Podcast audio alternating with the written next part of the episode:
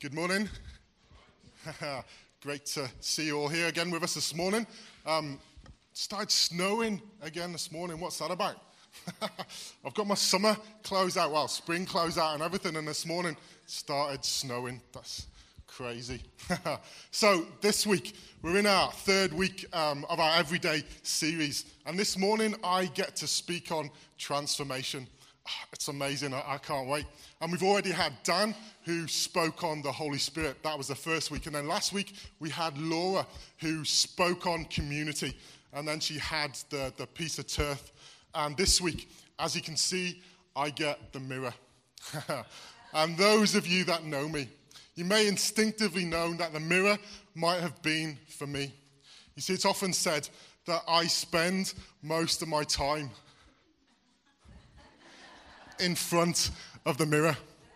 And to be fair, with a face like this, why wouldn't I? I do spend uh, a lot of time in front of the mirror, but that's only because of this beard. You have no idea how long it takes to get straight. Today, the mirror is taking center stage, as Luke said, because we got the baptisms um, at our next service. We've got six people getting baptized and we needed to fit them on stage. Yeah, that's fantastic, isn't it? The, the, the items, though, they'll be, they'll be back next week. But for me, uh, in all seriousness here, the, the mirror really works when we speak about transformation.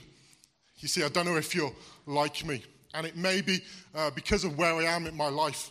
At the moment, when I look in the mirror, I'm like, when did that happen? Just a moment ago, I was youthful. I was, I was young. now there's bags. There's wrinkles appearing everywhere. I'm noticing a new grey hair every day. And not just in my hair, in my beard.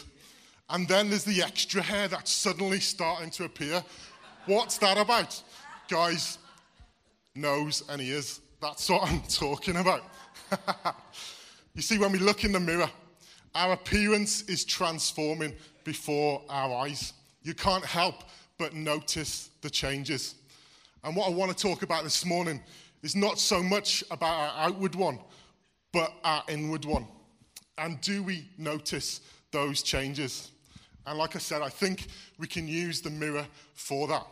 You see, the Bible says we're supposed to reflect the likeness of Christ. 2 Corinthians 3, verse 18 says, and we, who with unveiled faces reflect the Lord's glory, are being transformed into his likeness with ever increasing glory, which comes from the Lord who is Spirit. We'll revisit that scripture a little bit later, but for now, if I was to ask you when you look in the mirror, do you like what you see? I'm judging you'd say no, but what would you say? Most of you straight away here might think of a feature but if you can look past that, if we can look with our spiritual eyes, are we aware? Do we notice the changing that's happened inside of us? Are we aware of the transforming work of Christ in us? Are we continually being changed? And are we allowing that to happen? If you have a Bible with you this morning, I'd like you to turn to Acts chapter 9. And we're using the book of Acts as our inspiration as we go through this everyday series. I'll be jumping around um, other parts of the Bible too, but for now we're in Acts chapter 9. If you can turn there. And you may know this story well. You see, it's here we hear of Saul's conversion. Some background information first, which may help set the scene. We first hear of Saul in Acts chapter 7. You see, he was present at the stoning of Stephen. You see, he was a Pharisee. He was part of the same crowd that Jesus rebuked, and ultimately, the, the ones that were responsible for Jesus' death.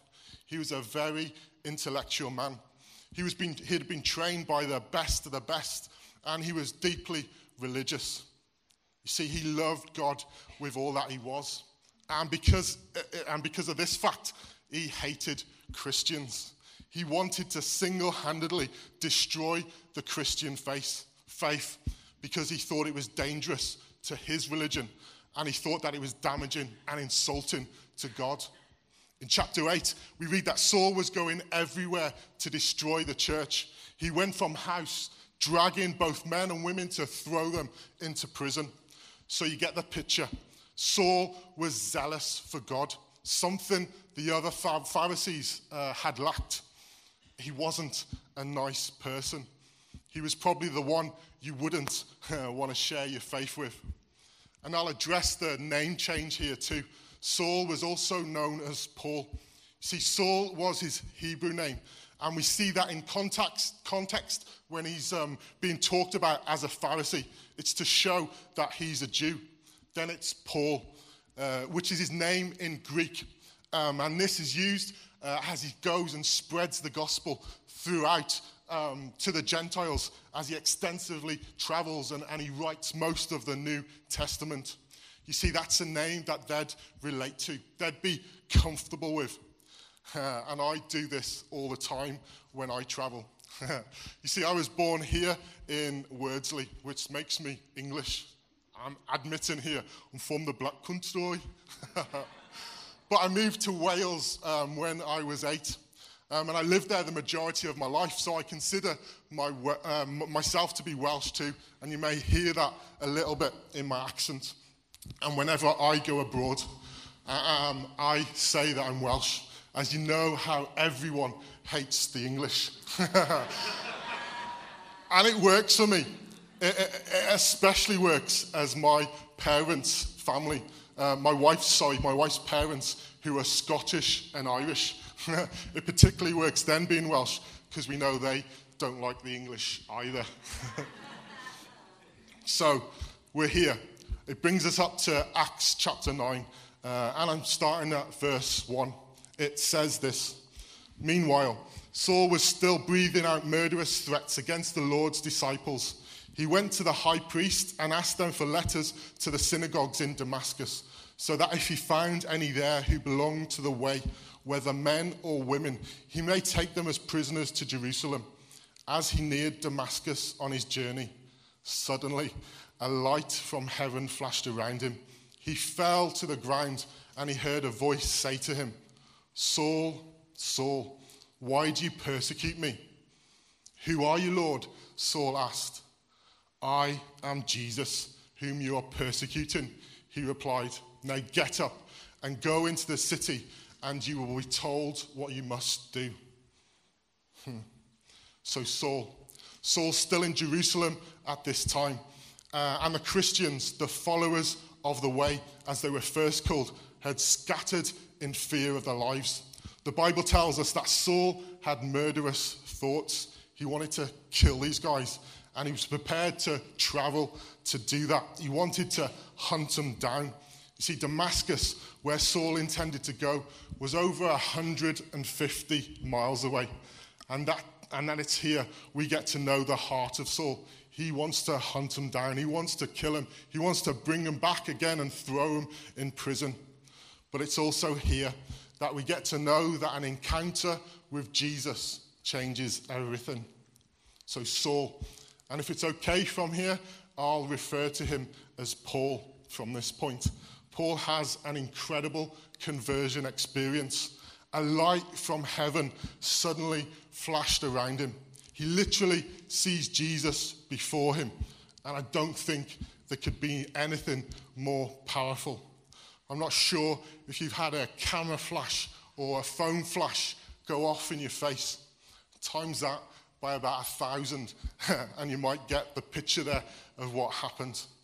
But I want to say here, it's not just the conversion experience that changes him. You see, it's the transformation experience that Paul goes through that really does. You see, it's conversion that brings us to Christ, but it's transformation that helps us become like Christ. And that's the ultimate goal, isn't it? Good. Paul's encounter with Jesus, it changes everything. But the Pharisees, the Pharisees before Paul had missed it. They saw Jesus. They had an encounter with Jesus, but nothing changes in them. The story is in John chapter 8, and you may know it well. It's the story of the adulterous woman. You You see, the Pharisees catch this woman in the act of adultery and they drag her before Jesus. Their plans there are to kill her and to catch Jesus out at the same time. They throw this woman at Jesus' feet and they inform him of the law of Moses, which was to stone to death anyone caught in that act. then they ask Jesus, they challenge him, Jesus, what do you say? What would you do? Knowing that if he went against the law of Moses, everyone would rebuke him. And that if he did say, stone the woman, he would have been arrested by the Romans as, it, as only they had the power to pass a death sentence. what happens next is huge. And I want you to catch this. You see, it's their encounter moment with Jesus, but they miss it. Jesus says, Let the one who has never sinned throw the first stone. And at that moment, right there, right then, they're convicted of their own sin. And it's only the Holy Spirit that convicts of sin. The Bible tells us that the Holy Spirit convicts of sin. And at that moment, they realize something. They're convicted. The Holy Spirit is at work, but they choose to ignore it. The Bible says that they leave one by one, having missed the greatest opportunity of transformation. And what really strikes me about this, and this was my revelation moment, it wasn't only the Pharisees that left. The Bible tells us that everyone did. You see, there was a huge crowd that Jesus was talking to. The beginning of chapter 8 tells us that before the Pharisees had shown up. And then it goes on to say that everyone left. You see, at the end of chapter 8, it says it's just Jesus and the woman alone. No one else is around. It's just the two of them. Guys, this is important because what this shows me is that we can miss it too. And I don't know about you, but I don't want to miss it. The woman that day got it, but she was the only one. She had an encounter moment with Jesus and it transformed her life. You see, all her life she'd been condemned, she'd lived in guilt. But that day, she had an encounter with Jesus. She had an encounter with the King of Kings, the Lord of Lords, Jesus, the Savior of the world. And he tells her face to face, I don't condemn you. He's just saved this woman's life. And then he tells her to go and leave her life of sin. Guys, this is transformation. It's transformation, a life that's turned around because of an encounter with Jesus. Let's not miss it. You see, when we have an encounter with Jesus, it has to change everything. We have to be changed as a result. We have to allow that transformation process to work. You see, it's Christ in us, working through us, that ultimately changes us. Transformation is not always easy. You see, we often want a transformed life without the process of transformation. There's some stuff that we have to work through. That's our responsibility. And there's some stuff we have to let the Holy Spirit do. And only the Holy Spirit can do. But Paul got this. And he wanted everyone who he came into contact with to get it too. It's why he writes the majority of the New Testament. And I started with a verse, 2 Corinthians 3, verse 18, and it's widely used when speaking on transformation. And the other is in Romans 12 uh, and verse 2. And it says this Do not conform to the pattern of this world, but be transformed by the renewing of the mind. And then you'll be able to test and approve what God's will is, his good and pleasing will. Here, Paul is telling us to be transformed, and that's our responsibility. You see, he tells us how. And firstly, it's by what not to do. the verse starts that way uh, do not conform. It says, do not join in, do not copy behavior, do not be like the rest of the world, but be transformed. be different, Be the change you want to see in the world. Firstly, by not joining in with it, and then by the renewing of your mind. So, guys, we do things different, and then we have to think different. And this is down to us. And it's going to take some effort, but I want to encourage you here that it's possible. The Bible says that all things are possible. and the more we do it, the better we'll be at it. And what if every day we committed to give God the areas we need transformation in? And then what if every day we took the opportunity to renew our mind? You see, in my life, there are many areas where I still need transformation. I can be cynical. I, am often quick to say the wrong thing. I often do things in my own strength when God is telling me to wait for His. But this doesn't mean that I ever stop trying because I have experienced total transformation in so many other areas of my life. And some have been far bigger than I struggle with now. So this encourages me. It gives me hope for the everyday to be transformed. I've got a story here that I want to share with you. Uh, and in my role here, I'm, I'm so blessed that I get to spend time with people who are searching, who are really looking for transformation. And then with new Christians and witnessing firsthand uh, the transformation that's taking place in with them. It's, uh, it's awesome. I'd, I'd do it for nothing, but Leon's away, so don't tell him that. I also get to work with people who have serious um, addictions. That's my heart, uh, and that's my passion because it's an area that I've received total transformation in. And often I, I get to share some of the stories um, that, that, that, I've had um, and witnessed. Um, and then uh, I, have, I have a privilege, I have the privilege of praying um, with them.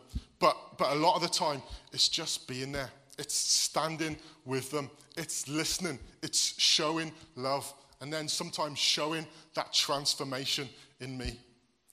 anyway, there was, there was, this one time I, I, got to pray for a guy after uh, an amazing conversation. I'd had a chat with him and he asked me to pray. so I prayed. We prayed for a bit. Uh, and after, I don't think I've ever known so much gratitude.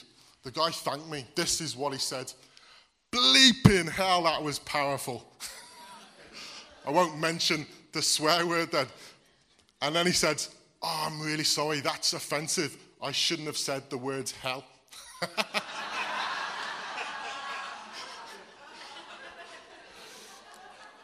I tried not to laugh and then informed him it was possibly the other word that he shouldn't have said. so, as we can see here, transformation is a process. and as well as it being a process, guys, it can also be messy. It's also messy. And are we prepared for that? You see, at the same time as we're being transformed, we're called to help others uh, in that process too. And if you don't believe me, look in the Bible. It's called discipleship. This is where comfy goes out the window, and it's time to roll our sleeves up. I get the opportunity, like I said, to spend a lot of time with guys, and as they first come in, they're raw. Their language is bad. But you've got to look past that. You know, if we can't, that's our responsibility, and they could be missing out. I, I don't want anyone to miss out. And actually, right here, and you've heard this before um, and seen it before, it's not unique to me, but it's an opportunity to get the flip chart out. And I've always wanted to do this.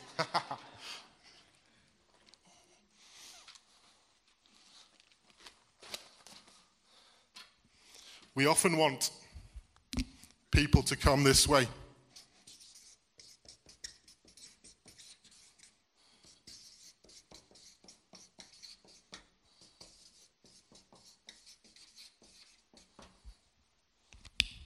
We often think that people um, should behave.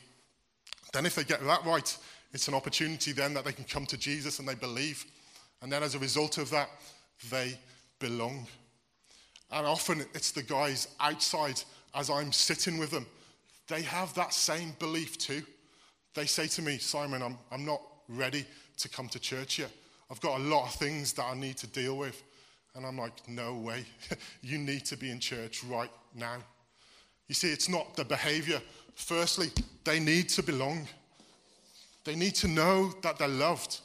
They need to know that this is a place where we can embrace what they're doing and allow that transformation to happen. And then, because of them belonging, it is often that they believe. And then eventually they may behave. But this one, even if it takes ages, even if it takes a while, who cares? But transformation will only happen, I believe, if it starts that way up. It's from the bottom. People have to belong. People have to know that they're embraced. People have to know that they're loved. And sometimes that can spur them on in that transformation period. You see, what I've noticed is this people are desperate for change. And it should be here, the church of Jesus, that they receive that, that they get that change. But it often isn't. And that's because of our attitudes, guys, and we need to get that right. It needs to start from the bottom up. And as I come to a close, I want to finish strong. And that's because we've been transformed. We're to be transformed. That's for us to take hold of. And then we're being transformed. You see, the moment you receive Christ, you are transformed. The Bible says that. It says that you're a new creation. The old has gone, the new has come. That's 2 Corinthians 5:17. If that's not transformation, then I don't know what is. The moment you receive Christ, the old has gone, the new has come. At that moment, the Holy Spirit is alive and active in you. It's transformation. But then the Bible says um, that we're to be transformed. that's Romans 12 and verse 2. And that's something that we have to do. You see, there's a change in us in order to change those around us. That's whoever we come into contact with. You see, we have this amazing message of good news. It's within us of hope for a broken planet. We're transformed for a reason. We're transformed to pass it on. You see, we're not on a secret mission here. We're part of the Great Commission. We're called to go. We're called to share our faith. We're transformed to be transmitters. this, guys, it's supposed to flow through us. It's supposed to flow through us. And it starts with where you're at, with the transformation that's happened in your life. Guys, share it. No one can argue with it. It's your story, your unique story of what God has done in your life. And it may not be like Paul's here, but I want to tell you that it's as equally important. You see, God has no favorites. God has no favorites. We're all his favorite. How amazing is that? We're all his favorites. There's no special ones. He loves us all equally. And it may start with a small step. And I want to encourage you, if you've not taken that small step, take the small step. Share your faith, share what God's done in your life. And then it may be a series of steps. And I want to encourage you here small step, a series of steps. That's great. But the Bible, and Paul especially, he tells me, he tells us actually to run, to run the race. You see, this is far too important not to give it your everything and to give it your best. So, could more of us here, could more of us be running with it? And then, could more of us encourage others to run too? You can take small steps for a long time and you can stay in that place. And that's great. I'm not knocking that. But Paul tells us to run. We should run this race. And I want to encourage most of you, all of you here actually, to, to run. To run. you know, um, we have to call greatness of out of each other. We have to do that. The Bible tells us to do that, to encourage, to spur people on. and that's to get to the finish line. Paul says that too. And then we get to the finish line, we'll win the race. Uh, and the prize is an, a crown. The prize is the crown of life. it's an eternity with Jesus. See, but here on earth, we have to call it out of each other. We have to co- encourage people on in this journey. I want to tell you how we do this. And again, this is not unique to me. I, I heard it um, at a conference we were at a couple of weeks ago, uh, and it was Gordon MacDonald, the great Gordon MacDonald. MacDonald. You know him? He's the writer of The Resilience Life. Fantastic guy, fantastic author. He says this we have to continually call it out of each other. And how we do that is we take that crown and we lift it two feet above people's heads. We lift it two, pe- two feet above people's heads so that they can grow into it. so that they can grow into it. You see, we have to keep calling greatness out of each other. It's the only way we're going to finish the race strong. I started with the verse in 2 Corinthians 3, verse 18. And if the band um, would like to come back and play, that would be great. I started with a verse and I want to finish it. And then I also want us to come back to the mirror. 2 Corinthians 3, verse 18, it says this. I want to read it again. And we, who with unveiled faces all reflect the Lord's glory, are being transformed into his likeness with ever increasing glory, which comes from the Lord who is Spirit. This is incredible. We're to reflect the Lord's glory with unveiled faces. When Moses had an encounter with God in the Old Testament, you may know the story. When he comes back amongst his people, the veil's on. He has to cover his face. But, guys, we, we don't have to do that anymore. the veil is off, it's been removed. And we're called to shine. We're called to shine. It tells us that in Matthew. And then we're all being transformed into the likeness of Christ. We're going from glory to glory. How amazing is that? So, when we come back to the mirror, when we come back to the mirror, what do you see?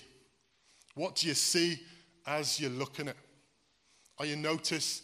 Are you noticing the transformation that's happening inside of you?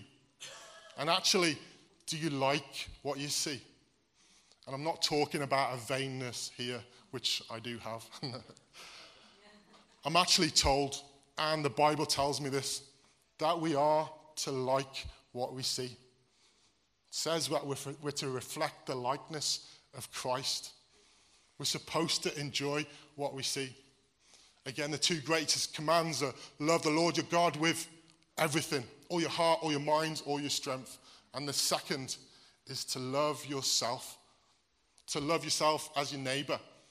So if you don't love yourself, how can you love your neighbor? And I'm not, again, talking about a selfish thing, a prideful thing. You've got, it starts with you.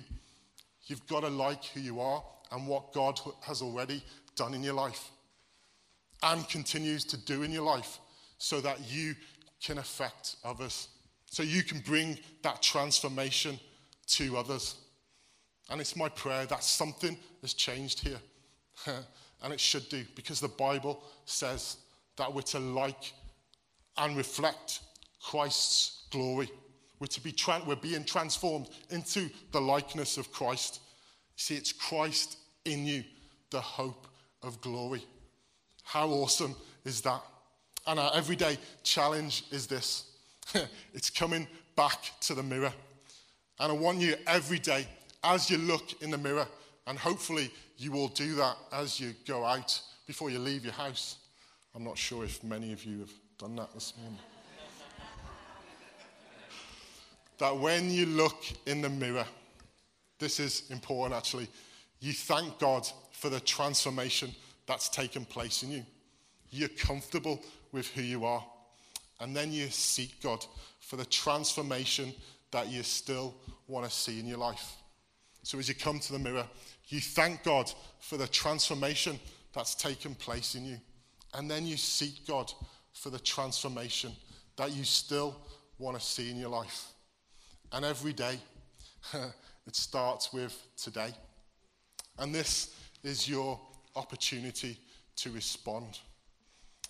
If you've been transformed, if you've got something to thank God for, and as Luke, you can just play there, that'd be fantastic. If you've got something that you want to thank God for, I, I want you to stand.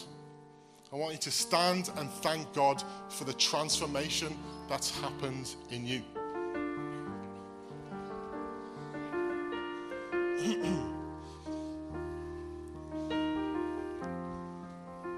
You've received Jesus, everyone should be standing here because that transformation has taken place.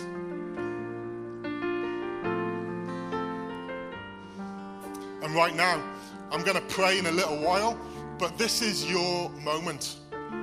I want you to think of your first encounter moment with Jesus and the transformation that happened there. And I want you to thank Him for it. I want you to spend a moment doing that, to reflecting, just to reflect and to thank.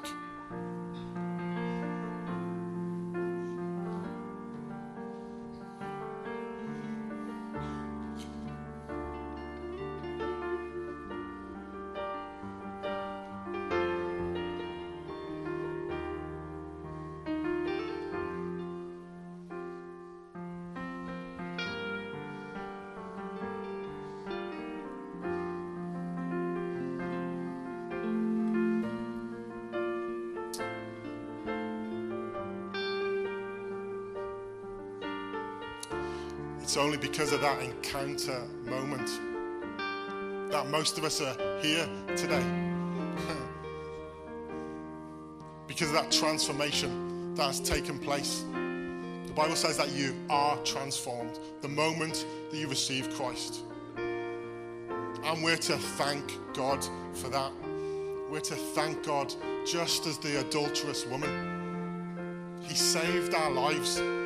We've got everything to be thankful for.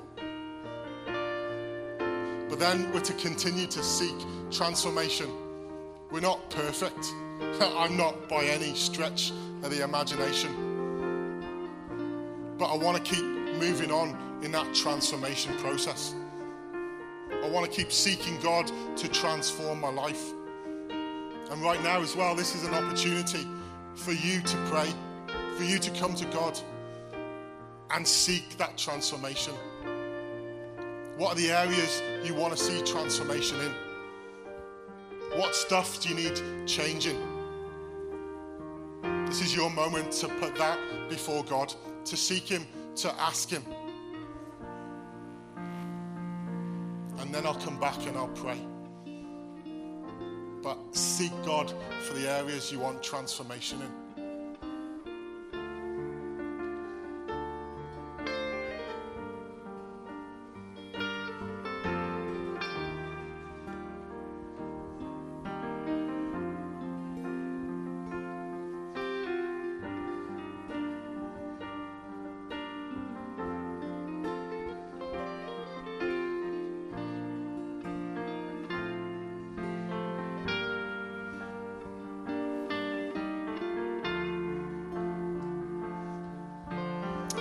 Lord Jesus. Lord Jesus, we're here standing before you, thanking you for the transformation in our lives. Thanking you that you've transformed us. Thanking you that we can enter a, a relationship with you because of what you've done. But Father God, we know that we're not there yet. And it's the process of transformation, of being changed from one degree of glory to another. And Father God, I pray as these guys uh, and myself are seeking those areas we need transformation in, Father, that you would break through. Lord, you'd help me to be less cynical. Father, you'd help me to wait on your strength. Father, you'd help me to be more sensitive as I speak to some people. And whatever it is these guys want transformation in, Father God, I pray that every day they hand it over and they allow you, by your Holy Spirit, to do that work. Father, and then I pray that we take hold of our mind, that we think of everything of you, that we renew it, Father God. And that's a daily process too. Father, we want to be transformed into your likeness.